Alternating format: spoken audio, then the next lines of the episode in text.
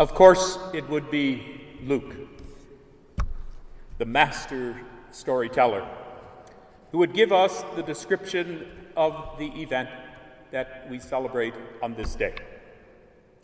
Luke, the weaver of details and images, the author of narratives so engaging that they have stayed with the Christian tradition for generations. But if I had a chance to speak to Luke about his details in that first reading, I might ask him, Luke, you say that they were all gathered in one place. Who is this they that you are speaking about? Where is this place? And what were they doing there? As we continue that story, some clues begin to emerge. It was, of course, the Jewish festival of Shavuot that was being celebrated in Jerusalem. Hence, all the people who gathered from all parts of the region. It was a pilgrimage feast, and like their ancestors, they were people moving, going someplace with a purpose and a vision. And it is this that the Christian tradition now regards as the completion of the 50 days of Easter time. But I wonder if it ever occurred to them, and if, if it ever occurs to us, that the reason that we gather and discover that that might not be the reason that God gathers us and assembles us. Luke says that many of them were strangers to each other but all in some way gathered for their religious and personal obligations. And yet, some perhaps still mourning the death of their friend, Jesus. And maybe asking, what are we going to do now? I would suggest we're still working out God's answer to that very question into this scene. Luke describes the arrival of the Spirit in the graphic and astonishing images of wind, a great wind, and fire. Multitudes of languages and cultures, friends and strangers from all of the known areas of the world. We say, it was the beginning of the church. It was the beginning of the convocation of all of God's people. Their lives were about to change. And generations later, we are still caught up in this remarkable event. And we must still ask ourselves what does this mean? How might this change who we are? Throughout the scriptures, of course, we encounter the use of images and signs, some of them graphic, and many of them are taken from the vocabulary of the cosmos. No surprise, since God's cosmos is God's handiwork, and God's revelation should arise out of God's creation. And we understand that the authors of these many images were trying to capture the mystery of God's revelation and to do so with imagination and faith. And these are the same two elements imagination and faith with which we hear these images and in which we explore them. The images of the Pentecost event have intrigued us for centuries. The images of fire and wind are primal and images. They speak of energy and unpredictability. They might make us nervous, but we pay attention. I'm not sure why we ever thought that a bird, even a dove, was somehow the best image of the Holy Spirit. For the Spirit of God can hardly be domesticated.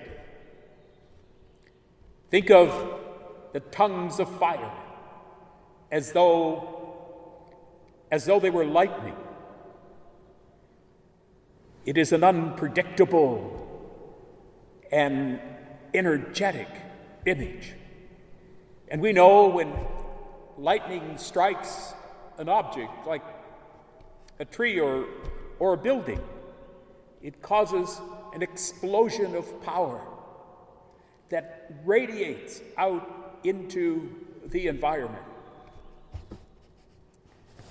Those of us here know that that happened about a week ago or so when lightning struck a tree just out from one of the entrances to our building. And any of us who went to see that tree found pieces of it 50, 100 yards away as the energy of the lightning from the sky exploded and made an impact in the whole area around. The tree itself was lacerated as though it had given up some of its parts for the cosmos, returning it to where it came from. Ah, there is a weakness in every analogy for sure. Lightning is destructive, it can be deadly. But in the image of fire that we find in biblical scenes, it is always a sign of God's action, of God's intervention, and making a dramatic change in the lives of God's people.